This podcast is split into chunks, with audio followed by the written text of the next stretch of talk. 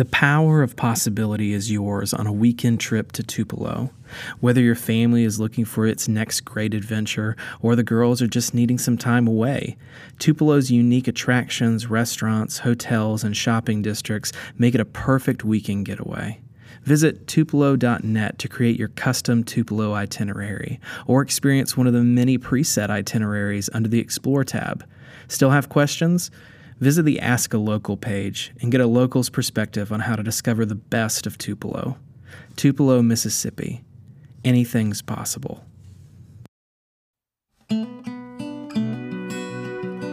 Welcome to the Good Grit Stories podcast, a weekly podcast telling stories of hope, compassion, and the perseverance of the human spirit. Brought to you by Good Grit Magazine, the character of the South. You can find out more about the podcast and the magazine at goodgritmag.com. Now, on to this week's story.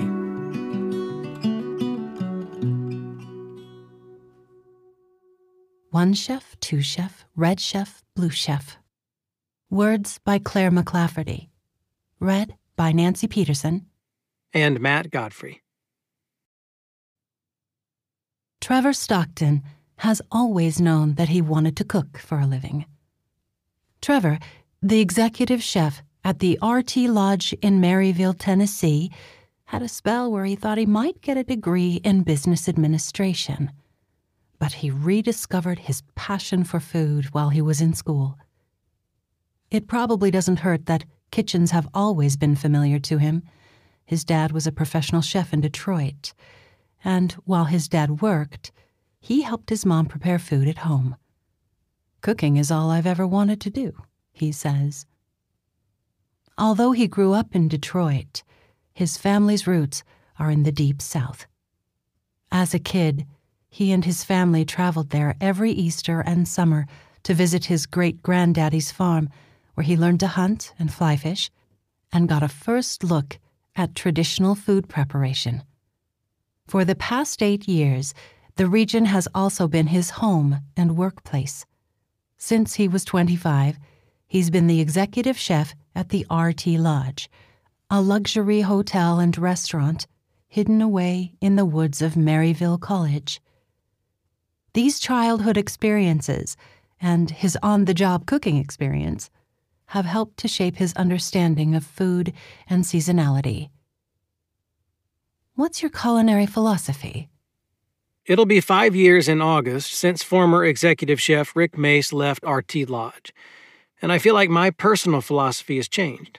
He worked in mostly French kitchens, which brought a very technique driven approach. We're very cognizant of how things are done. We take care of our produce, and we carefully cut our meat to get the most use out of it. The basics that I learned from Rick, the building blocks, provide a foundation that we can change up and do what we want.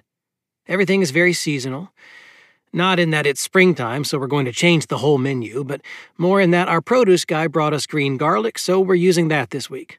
One or two things change, so individual dishes change instead of going away.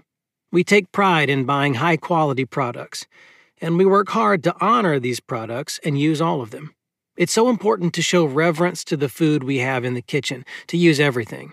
Going to the farm as a kid, and with my mom and dad having a farm now, brings all of those things together. The sight of food going into the garbage is awful. I'm so inspired by the chefs I've worked for and by the history of farmers in my family. We get pigs from my dad every month or two. We use everything, with 90% of the pig being turned into dried meats. It's hard to walk the line between using everything and the things you know the guest wants. I can't run pork tenderloin with Berkshire pigs because we can't slaughter that many pigs off the farm. Being from Detroit, what brought you to live and work in the South? Why did you fall in love with it? My dad's family is from Tennessee. Both of my dad's parents were born in Gainesboro, a small town about two hours from Knoxville. Every year for Easter and Thanksgiving, we took our breaks from school and went to great granddaddy's farm. We came down in summer, too. My most distinctive memory is the canning house. It fascinated me because it was different from what we had at home. They had cows, pigs, chickens, vegetables, tobacco. They smoked their own meats and canned everything in the can house that was dug into the side of the hill. It wasn't until a little later on that I learned to do that, but it's been in my mind since I was a little kid. How did you begin hunting and fishing? How has it affected your culinary style? When I was a kid, I would go hunting with my dad, my uncle, and my cousins. The first deer I took, I think I was 12 or 13 and was using a bow. My godfather cleaned it, and I learned how to do that. There are a lot of hunters who don't know how to clean what they take. They hunt for trophies and don't understand the importance of being able to hunt and fish to provide for yourself and for your family. People think it's a cool or sexy thing for a chef to use fish he or she caught. But it's real life for a lot of people. Why buy beef if you can get yourself a deer?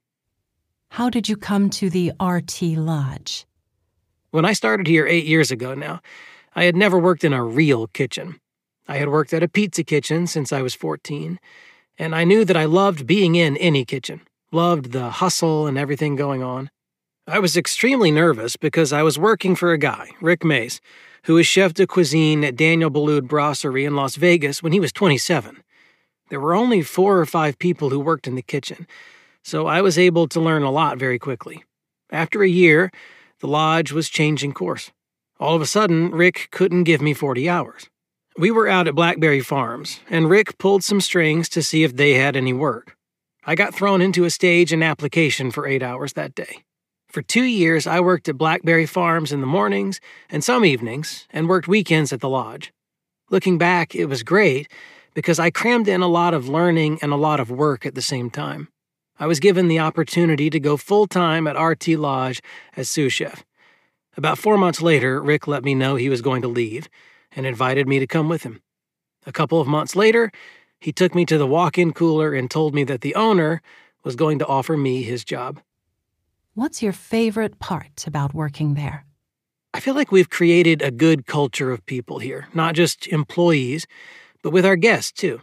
When people come here, we want them to feel like they're home and to welcome them like we'd welcome them into our homes. I love to cook, but there's more to it. The lodge has changed over my eight years, but no matter how we grow, our hospitality, the way we treat the guests, and our respect for food and service has stayed the same.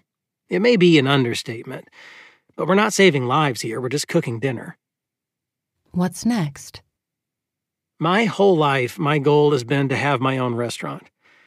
Not because I want to get rich, owning a place won't make you rich, but I would love to have my own place where I could take everything that I learned I could say that you're eating that because it's the food I love to cook and that I love to eat. At some point, you want people to enjoy the things you enjoy, to put your own food out there and see if it works.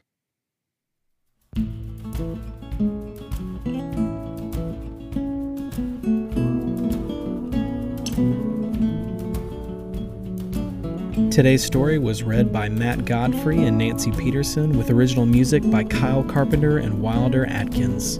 Make sure to subscribe to Good Grit Stories in your listening app of choice, and if you like Good Grit Stories, please leave us a review. It helps more than you know.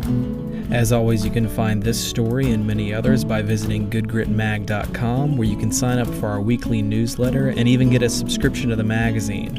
And if you use the promo code LISTEN, you'll get $10 off your subscription. Thanks so much for listening, and we'll see y'all next season for another installment of Good Grit Stories.